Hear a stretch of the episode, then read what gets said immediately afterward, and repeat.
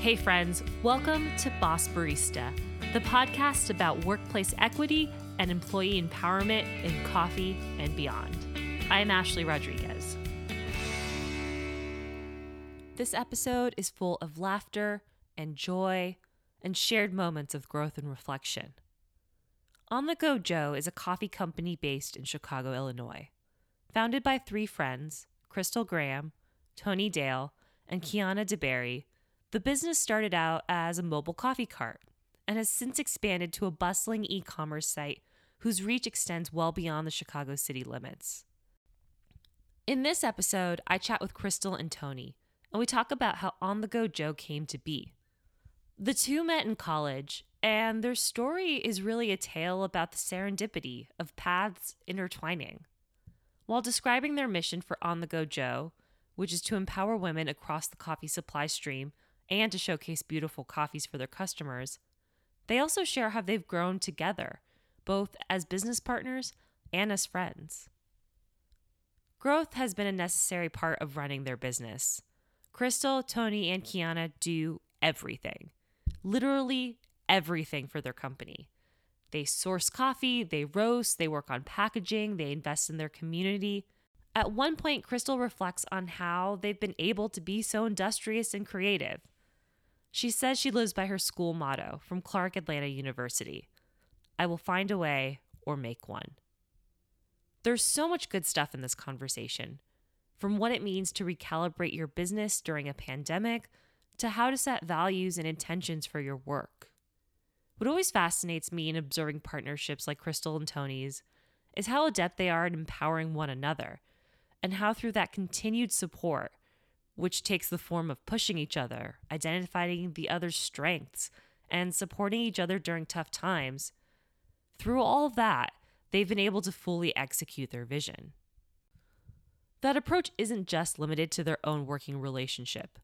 They're also deeply connected with the folks that they source coffee from and are incredibly close with their customers and fans. And each bag of coffee that you buy from On the Go Jo supports local social initiatives, which change every month. As you listen to their story, I encourage you to reflect on the people who make up your own community. Maybe you have a business or a creative partner, or even just someone that you work closely with. We often don't take time to think about how these relationships really impact us in daily life and make us better. But I hope this conversation helps you make space for the people who truly build you up. Here are Crystal and Toni.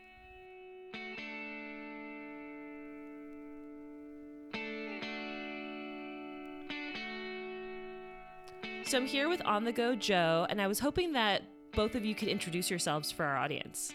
Sure. So I am Crystal Graham, and I am one of the co founders of On the Go Jo. And I am Toni Dale, and also co founder of On the Go Jo. How did you two meet? Crystal and I met at college um, at the University of Champaign. We had a mutual friend. And it's very funny because Crystal always says that when she initially met me, she thought I was annoying. and that my voice was too high pitched and she was kind of giving me the side eye like who is this girl? But i would say what almost 20 years later we are still friends. Yes yes yes. Yeah the first time it was just this high pitch high energy and i'm very mellow and chill girl in overalls um, and I was just like, who is this girl and why is she so loud? Um, but yeah, we have been friends for almost 20 years yeah. through a lot of goods and bads and ups and downs. Yeah. But yeah, we're here and we're excited to talk to you today. Mm-hmm. I'm so thrilled to talk to both of you. And I want to step back a little bit and talk about your first memories of coffee. Do you think you can recount maybe a particularly like visceral moment with coffee or maybe the first time you were like oh wow coffee can taste really good. I know for me i was about 11 and my mom used to take me on a lot of her meetings um, and i just remember just i think i snuck the first time and i used to see people put a bunch of cream and sugar. So, of course, it was like diluted. Mm-hmm. Um, but I just remember liking it, which I know a lot of kids don't usually like it the first time around. So, I think for me, I kind of always associated coffee with like adulthood and business and community. Um, but yeah, about 11 years old was my like first sip. Hmm.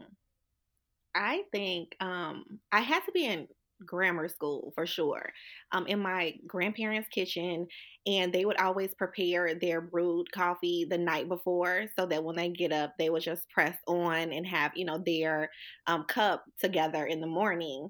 And I remember they would put eggshells in the basket.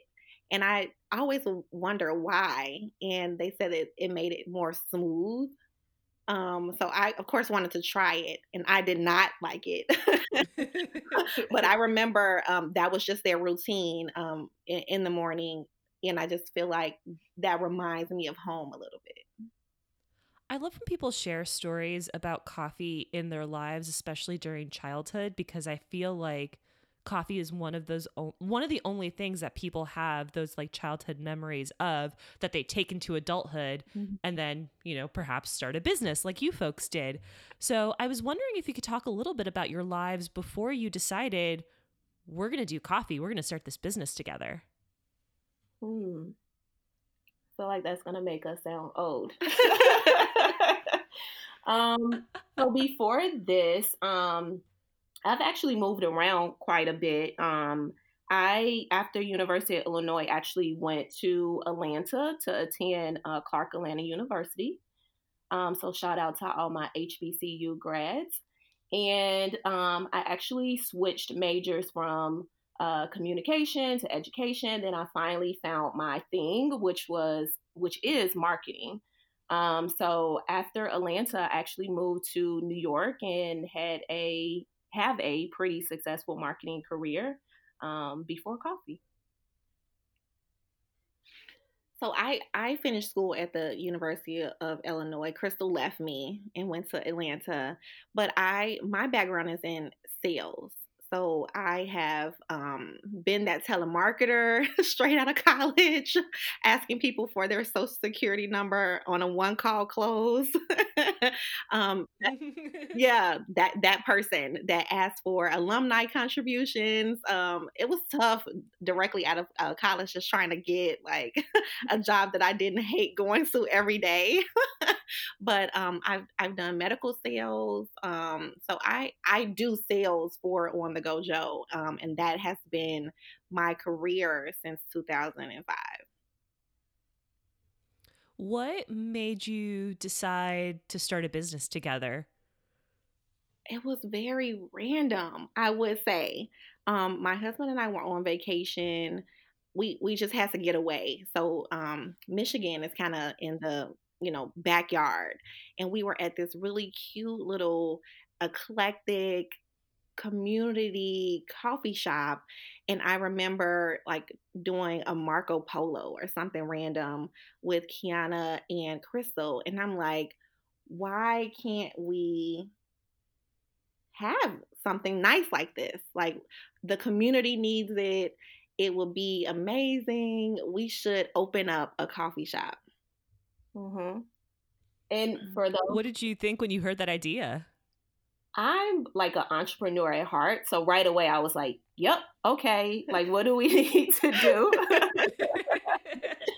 so I'm like the type who I'm a big researcher. So like right away I feel like we got yeah. on it. It wasn't like something we sat on. It was immediately on Google yeah. researching what's the cost, um, we quickly learned that it is very expensive than at the time we you know thought i think you know right.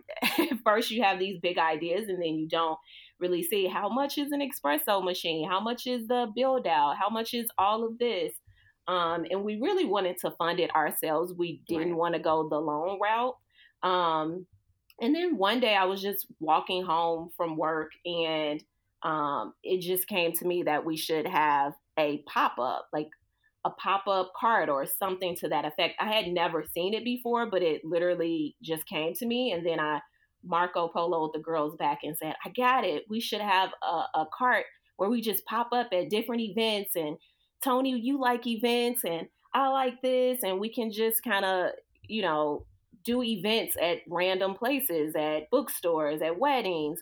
And then that's kind of how the mobile coffee cart idea started. Mhm. Do you remember that first event you did together? Oh, yes. Yes. Tell me about it.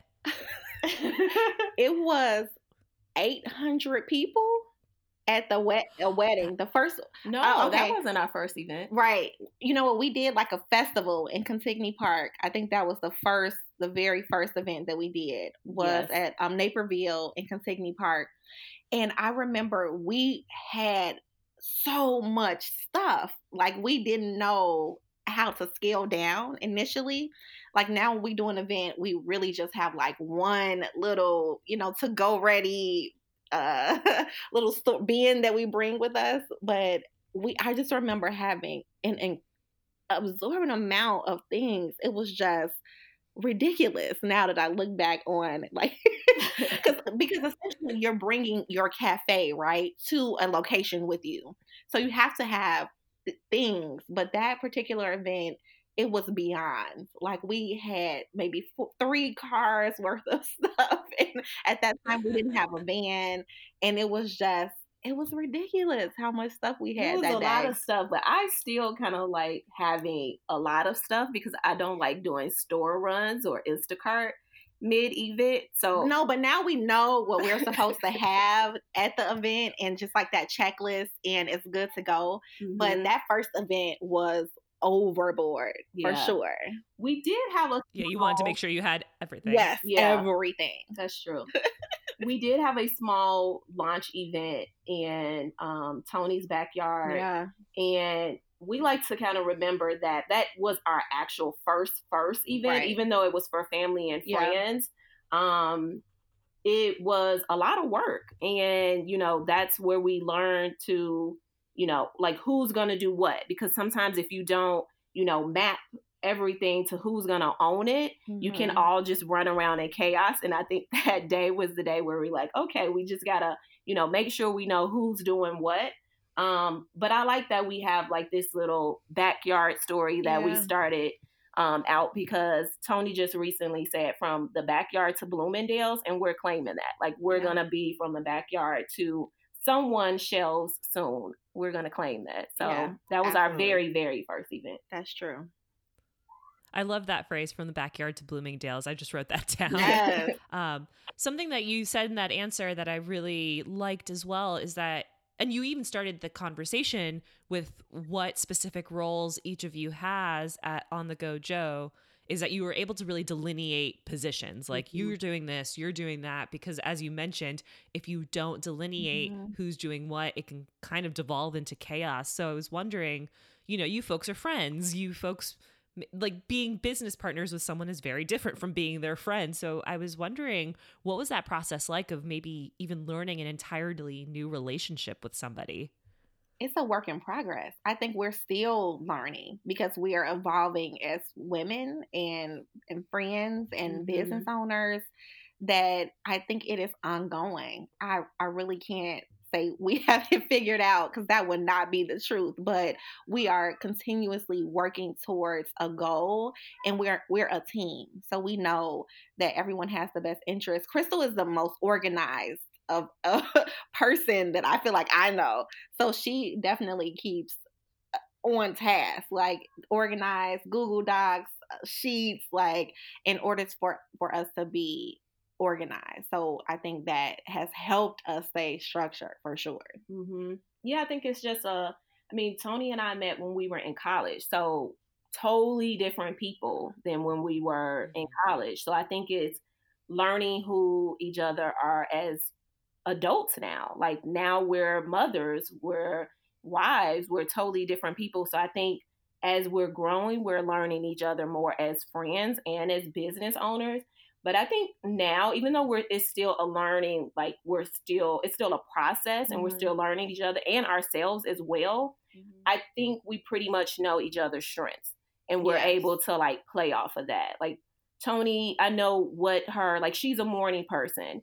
If I ask her to do something late at night, uh it, it, it's it may be a little crooked. right. Um I'm a night Literally. I'm a night person. I'm a night owl. You know, I can get things done at night. I'm the marketer, the brand person.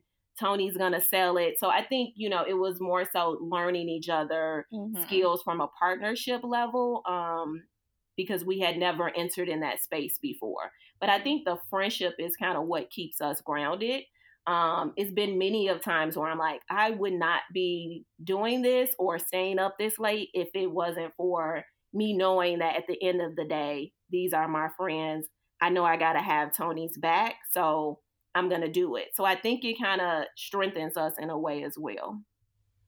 Yeah, I really I love partnerships just because I think that they force you to really learn someone's skill set outside of traditional ways that we think about partnerships, right? Like mm-hmm. tr- like we think about partnerships as our spouses or significant others, but when we think about the friendships that we form and how they evolve and change, um, I don't know. I just find those things to be really exciting. So seeing that you folks have known each other for so long and have had different phases of your mm-hmm. friendship evolve and change, I think is really fascinating. Mm-hmm. Yeah. So let's talk about the name, which um, I'm going to cut this out, obviously, but I already flubbed it up at the very beginning. Um, it's one of those ones where if you say it five times fast, I yeah. feel like it'll be. Yes. Um, but On the Go Jo um, has like an origin story. So can you talk a little bit about the name and where this came from? I think um, with the fact that we were mobile, uh, we had a couple of names that we kind of got family and friends to vote on. Mm-hmm. And I think when at the end of the day, we kind of felt like that's it. Like on the go Jo. Yeah. It, it's it goes with a theme. It it's a brand story and we went with it. Toni definitely came up with the name. Um I remember we had like Rise and Grind and you know some other ones that we all felt was strong and then we kind of got to the last 3 mm-hmm. and I do remember Toni being really strong about on the go Jo and I was like okay and I think what sealed it for me, and we kept going back and forth, was taking the E off. Yes. That um, is, I remember. She did not want to take the E off. So, but Crystal, I feel like she has such a bad memory, but then she remembers all the stuff that I don't remember. And I promise you, I don't remember not wanting to take the E off. So I think yes. that's funny. she did want to take the E off. Um, and of course, I'm like this researcher like right away i'm going to google and i'm like well joe right. means an oh, average oh, man that is true we are not average that is and true we are not a man we are not men yeah. so we want to be more than average so yeah. that's why i was like let's take off the e and then the joe represents a female right. voice as well so that's kind of how we took the e off of the joe and I think that came into our catchphrase too, like not your average cup of Joe. Mm-hmm, exactly.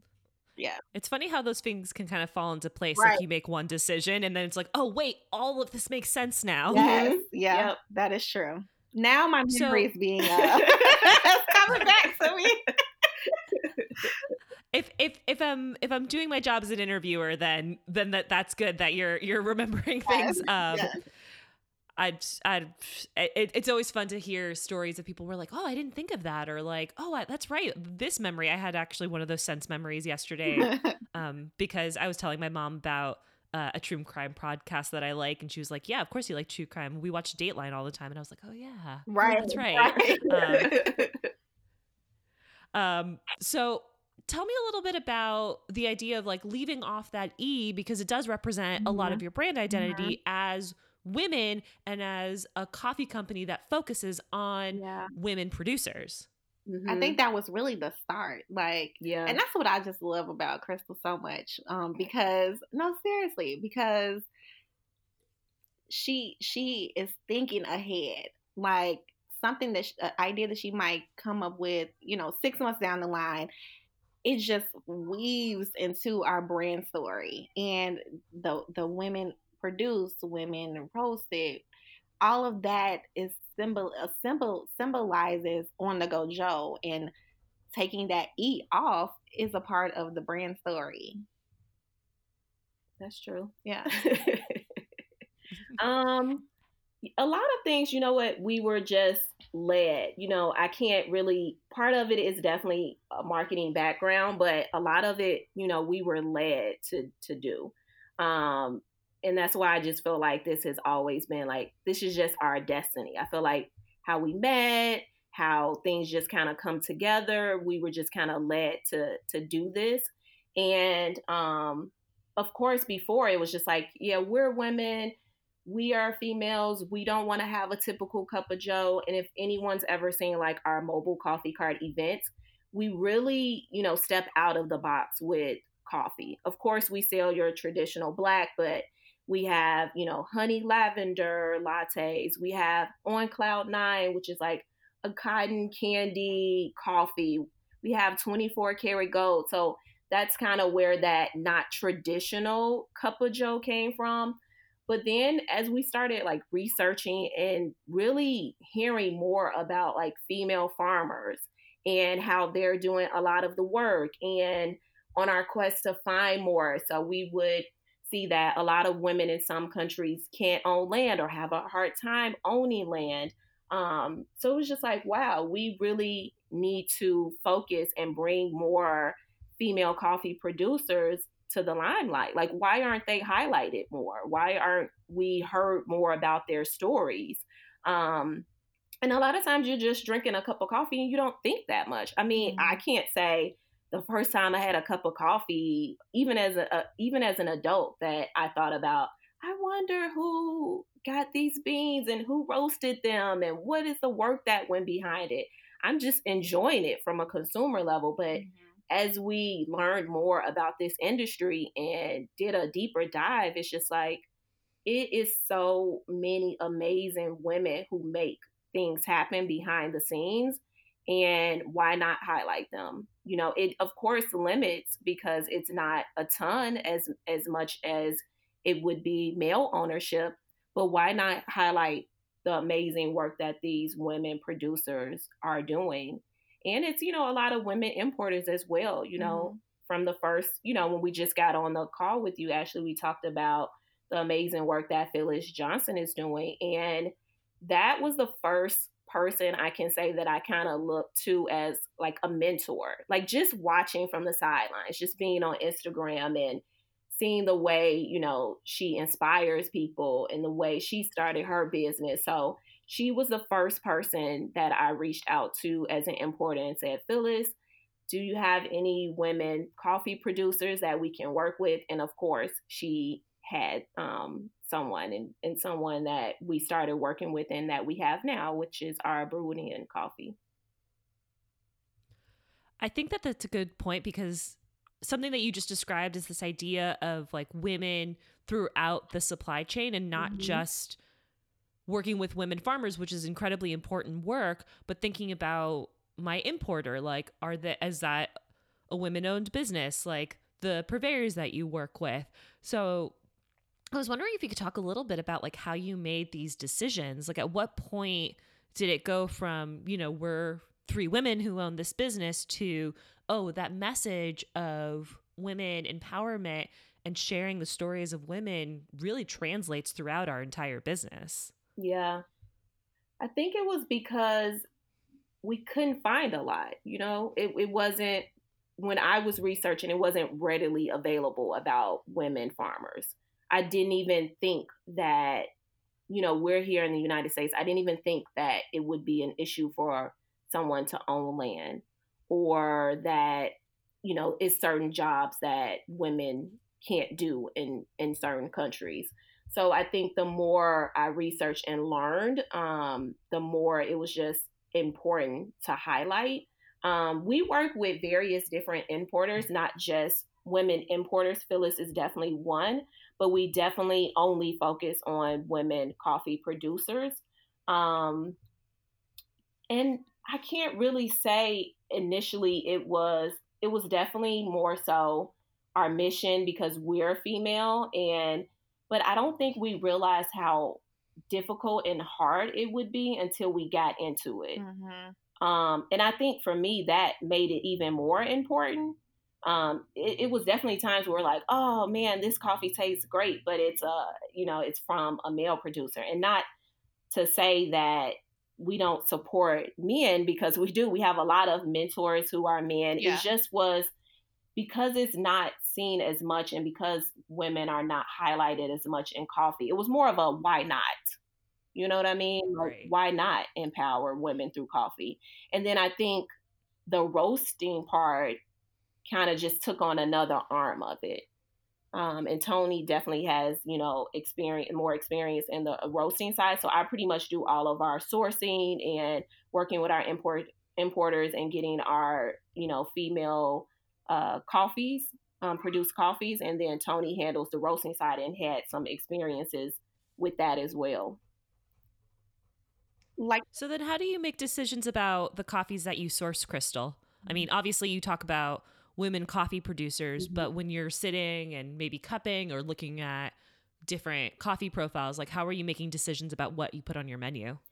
So I'm pretty I love a good story. Um so a lot of times I do a deep dive into their story.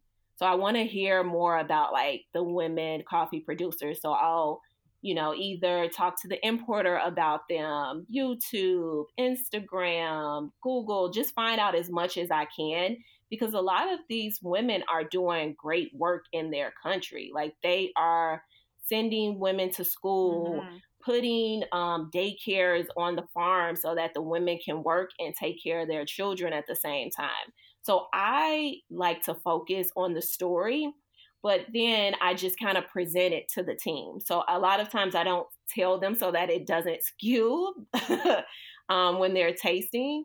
Um, but I always in the back of my head will say, "Oh, I hope they like this Burundi," or "I hope they like this Brazil," because I already I know the story of that you know woman. And then Toni, I would say, is our cupper. You know, we all taste it, but Toni can like pick out the flavors and say, "Oh, I taste this blueberry, I taste this chocolate." and I am still a work in progress there. I'm like, I just taste good coffee. Um, but she is our go-to like cupper and she selects, she's the final voice with our coffees. So then we kind of transition from Crystal maybe sourcing and looking into all the different coffees that you're thinking about bringing in. And then it goes to Toni, who maybe makes the final decisions and roast coffee. So I was wondering, Toni, if you could talk a little bit about how you approach that process. What are you trying to look for in each coffee when you're when you're thinking about roast profiles and how this is going to be served to customers? I think that there's a few different tiers. Um, one aspect of it is how do I respond to it? Um, the aroma, the flavor profile, the, the taste. Um, does it excite me? And then I then I think I take it on a journey. Um, there's we have so many mentors, as Crystal mentioned, that I try to do a couple blind tastings, see what they think. Um, see get some input from family and friends as well. So I do a couple of different stages and hopefully it leads me back to like my favorites. but I also know that um you know people like different things as well. So fortunately we have had so many options of just really delicious coffee that have um, such an amazing stories behind them as well that it's make the job um, a little bit easier uh, time consuming but I, i'm happy with um, the few coffees that we've selected thus far. We've gone through uh, maybe 20 21 different coffees uh, to get us to the the three that we have currently um, that we're offering Definitely over, definitely over 30. yeah. okay Because okay. we started this journey actually last year. Um, Mhm. and I would get green beans yep and I bought a little roaster, like a home roaster, and then I would roast it, and then I would send it to Toni and Quiana. Um, but then we restarted this year. Mhm. like Mhm. the pandemic really kind of allowed us to focus in Mhm. on the coffee line Mhm. um because we were we had a really great year with the mobile coffee cart last year so as much as we were trying to get the coffee line off the ground we had ton of events Um, and this year actually allowed us to really hone in on the, the coffee business, on the retail coffee line, mm-hmm. and sample some more, revisit. Like, I think we tried Phyllis coffee last year. Yeah. Um, we tried the Burundi from her mm-hmm. last year. So we had to revisit a few, but we've tried a ton. Um, mm-hmm. Like, it's it's crazy. Yeah. I was about to say, uh, I'm glad that you talked about uh, COVID because, as you mentioned, you had to pivot your business because yeah. you can't really do as many in person events. But it seems like instead of languishing, you folks are kind of thriving because you've been able to focus on a completely different aspect of your business. So I was wondering like what that looks like. No, absolutely.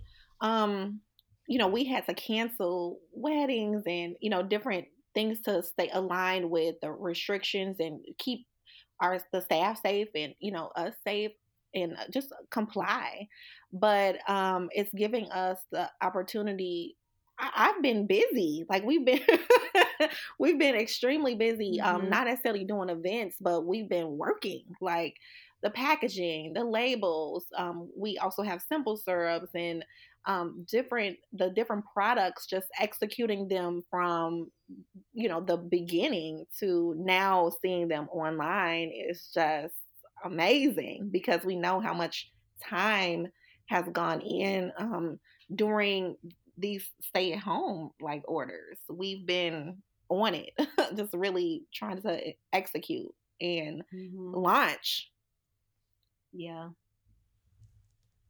yeah it seems like I mean, for me, looking at how coronavirus has affected coffee shops, mm. it's almost like you either pivot or you perish, um, mm-hmm. which is a little bit of a grim way to look at it.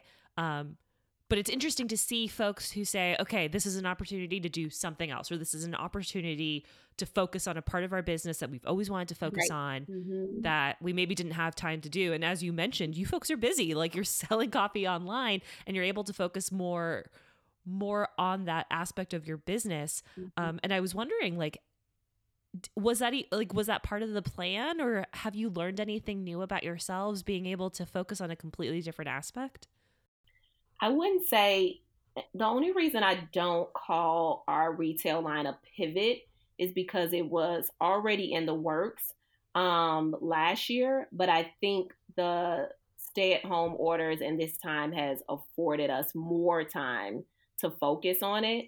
Our mobile coffee cart business is, you know, still our baby and we look at them as like sep- they're together but they're separate entities as well so, I mean, I just literally I woke up to a text message this morning from someone saying, "Hey, is the mobile coffee cart still available? We're having a tree lighting ceremony in Washington Park."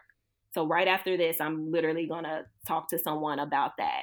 We have someone who, you know, that we've been working with in the past who has residents. So we've been pitching virtual offerings. Like maybe we can't serve, you know, customer to customer, but we can have that experience virtually now. So I would say that's been more of the way that we've pivot with the mobile coffee cart is thinking of virtual offerings, thinking of how do we package a barista in a box? How do we deliver our experience safely?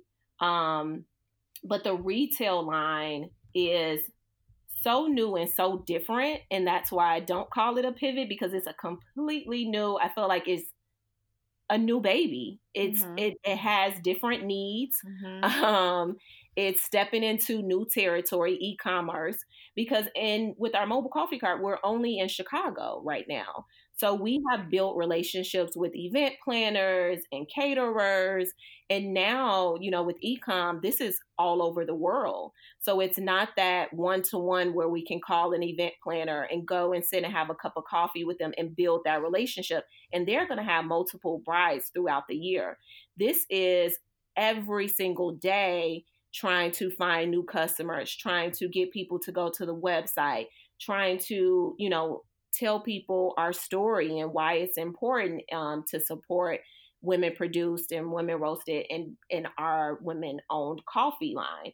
So it's a completely different strategy and uh, movement um, of course they're sisters, but they are, you know, completely um, different. But yeah, this time has definitely allowed us to just focus on this baby, but then also see so what's next? What do we do? How do we re- reinvent ourselves if this does continue to ha- um, go on for another year? God forbid. That's a good point that I didn't even think about. Mm-hmm thinking about you know you did events and you have these relationship with event planners and a lot of it's very local mm-hmm. like you do local events because you're based in chicago you have a cart here but having an online business and focusing more on okay we're we're online we need to ship coffee more we need to build relationships with customers i imagine that's that last part building relationships with customers isn't new obviously because you're selling coffee out of your mobile cart or you're doing events but I imagine it's probably a different relationship with customers, right? You have people who maybe are repeat buyers, or you have people who maybe you're not going to see in person. And I wonder what the response has been like on that end. Um, because I imagine it has to be different. Definitely. I think we treat it the same way. Um, we, a lot of people love us because of our customer service with the mobile coffee cart like we when you are talking to someone with our card and you're working with sales you're working with toni you're working with the owner of the company so so far um, i mean we'll see once we grow larger but so far we have been able to talk directly to customers so we have a coffee club and each month cu- customers get coffee you know freshly roasted coffee to their door I've been taking that same approach. So we have like a, a text, um, a number where you can text us. So I will literally talk to our customers and say, how was your coffee? And then they'll text me back and say, oh, oh my God, I woke up and I'm smelling the brews and you already know how good it is. So I'm taking that same approach with our customer service for our retail line where we want people to feel like we're right there with you. Of course, mm-hmm. we can't have a cup of coffee with you. We want to, but we're right there with you. You're not getting an automated service, you're getting real people. And we want to build relationships with people. We want to hear how they like the coffee, see them unboxing their box. Every time we see one of those, it just like warms my heart. Mm-hmm. I'm like, I can't get enough of seeing like that black tissue paper open and then I see like the bag underneath it. Like I'll never get tired of that. So we I feel like we're building that same experience um, with our retail line. Of course, hopefully we grow um, really, really big and we may not be able to do that, but for now, um, we want to have that, you know, one to one interaction with our customer that's important to us. Mm-hmm. So I'm in Chicago. You folks are in Chicago, mm-hmm. and I was wondering. I've I'm so thrilled to see more folks opening coffee shops in Chicago because, as we were talking about before we recorded, uh, for a long time there weren't really a ton of options for great coffee in Chicago, especially owned by small businesses. Um, which is wild because Chicago is the third biggest city in the nation. Mm-hmm. Um, so I was wondering if you could talk a little bit about what it means to be a Chicago business. I would say the first thing that popped in my mind was community. That it's it's yes, we're all selling coffee and you know, we want customers, but I don't feel the sense of competition that you might feel in other industries. I I feel like I can maybe count on one hand the amount of people that I've reached out to that may not have returned my call. people are ready and willing to give you resources, information, um, direct you to a path. And that has been so warm and welcoming and we do the same thing. Um, people from um, someone from I think like Atlanta reached out about their mobile coffee cart wanting to be mentored. We're gonna give that same um, advice that that in those same resources that we've received because we've been embraced by different coffee shops, our mentors, um, people who are doing this every day. Like they're they they have skin in the game, maybe 10, 20, 30 years of experience that they're willing to share their experiences with us. So I would say Chicago coffee equals community. That's awesome. And I think that makes me very excited to be part of this coffee community because I know for a long time I wasn't. Yeah. I was I felt a little bit like out to sea. Mm-hmm. And I think in the last year or so so many people have shown up for the Chicago coffee community and it makes yeah. me excited to be part of it. Right. Cuz sometimes you don't know what you don't know. right. And that's where it's helpful to have these various mentors to just ask questions and not not even Chicago. I have a mentor in California, like that I can just call and, and ask questions and they're willing to give me time and um, you know, Zoom and really like be there. So it's really been so much love and uh, we've been embraced and it's awesome. So I want to try something a little bit wonky. It might not work. um, but because you both are here and like I said like I love partnerships. I really love thinking about how people relate to one another and there was this thing on the New York Times like a couple of years ago called the 36 questions to fall in love mm-hmm. and it's not just an experiment for people who are in romantic relationships, but it's like a, a set of questions that people use to like foster closeness. And I think one of the questions was say something nice about your partner or like say mm. something nice about the person yeah. next to you. And I was wondering if you don't mind, I, w- I was wondering if both of you would be able to to do that for each other. Oh, yeah, of course. Yeah, I think we, we do play, that all the yeah. time. oh, okay. I'm excited. I'm excited to be part of this then. I think that what we I I would say I love about Crystal is that she's always saying thank you and pointing out um things that you did right and because we I have to feed off her. She does she does the marketing, she does the branding. She has the final say when it comes to we know our roles and we know our lane. So in that sense, I can say you've done an excellent job with XYZ and it's just a part of our weekly like you know it's just a part of, of who we are with regards to those positive affirmations like you know mm-hmm. we kind of know each other's love language a little bit. Mine is more like action. Hers is more like you know words of um, affirmation and and and things like that. So sh- we give and take um because that's how we um like you know feel good with regards to what we're doing for the business because sometimes we can feel beat up just with all the things that we have going on. And when she say you're a good partner you this is oh my gosh you knocked this out the park that's like helping me like okay you're giving me life right now and i think vice versa. Um i would say with toni i know she's gonna execute. Like I know I can count on her to execute. Um, even if she doesn't know how to do it, she's gonna figure it out and she's gonna try to figure it out. And she's not gonna stop until she figures it out. And I think I'm really big on that, like just in life. Like, let's just figure it out. Like, my school's motto is I'll find a way or make one. And I live by that. Like mm-hmm. I will make a way. I do mm-hmm. not care if someone says I don't know how to do it or I can't do this. That just motivates me to do more. So I love the fact that she is figuring she figures things out and she gets it done. And I know I can rely on her. And that's like a big thing for me is knowing that I can rely on someone. Um, so yeah, that's what I love about her.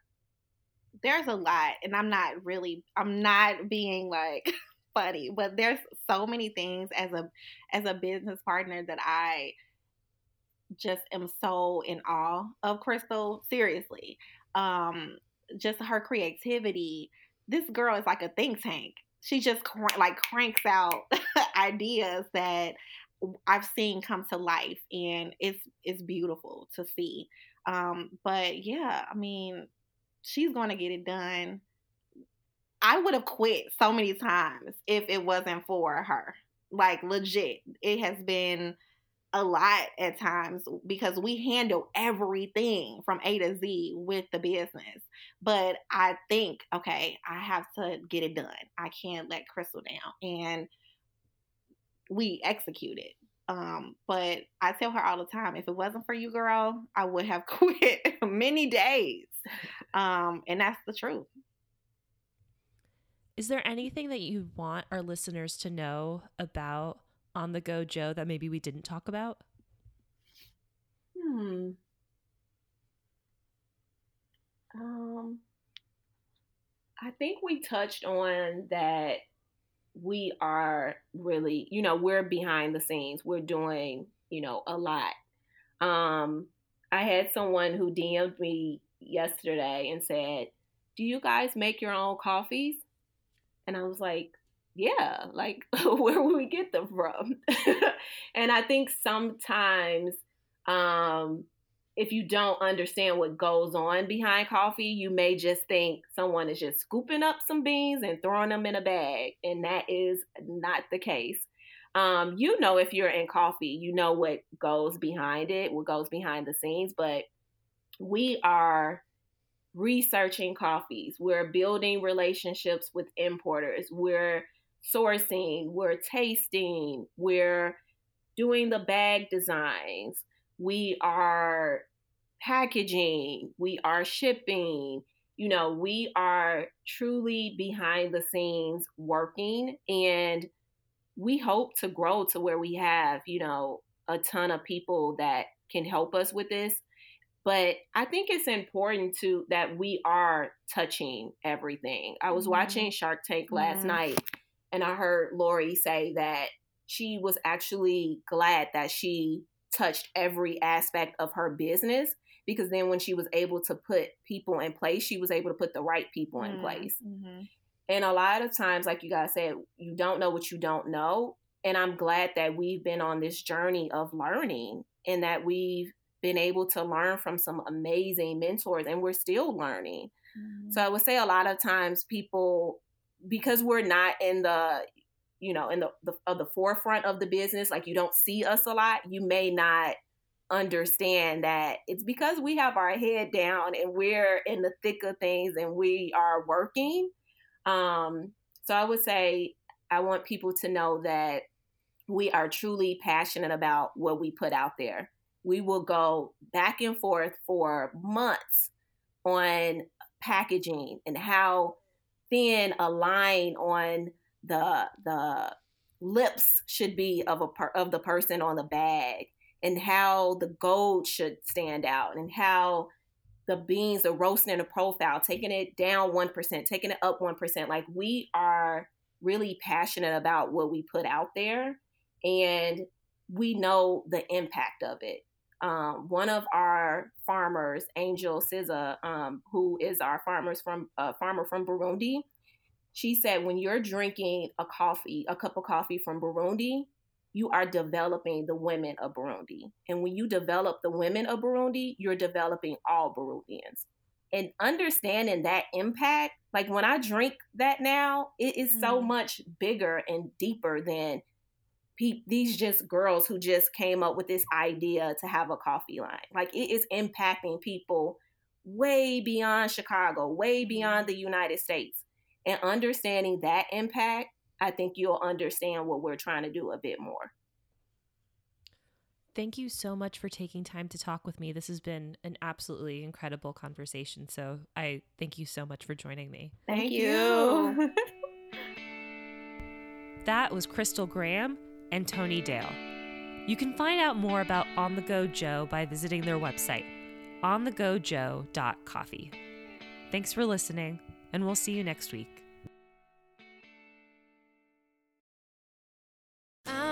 looking for a better day. Boss Barista is produced by me, Ashley Rodriguez.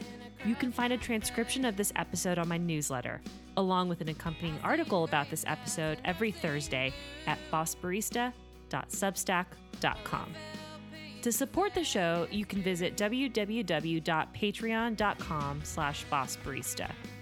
We have over 80 patrons supporting the show right now, which is incredible. and that helps keep the show alive. We pay guests through this fund, we pay for website hosting, and we make donations. Half of our patron donations are currently pledged to five different nonprofits, each at $50 a month Asada's Daughters, the Loveland Foundation, the Native American Rights Fund, the Grocery Run Club, and the Chicago Community Bond Fund. Again, if you want to support Boss Barista, consider making a monthly donation at www.patreon.com slash bossbarista. Another amazing way to support the show is to share this episode with just one person, a friend, someone who you think would learn something from this episode, anybody. Sharing on social media is also a huge help, along with giving us a five star review on Apple iTunes. As a small production, these things matter a lot.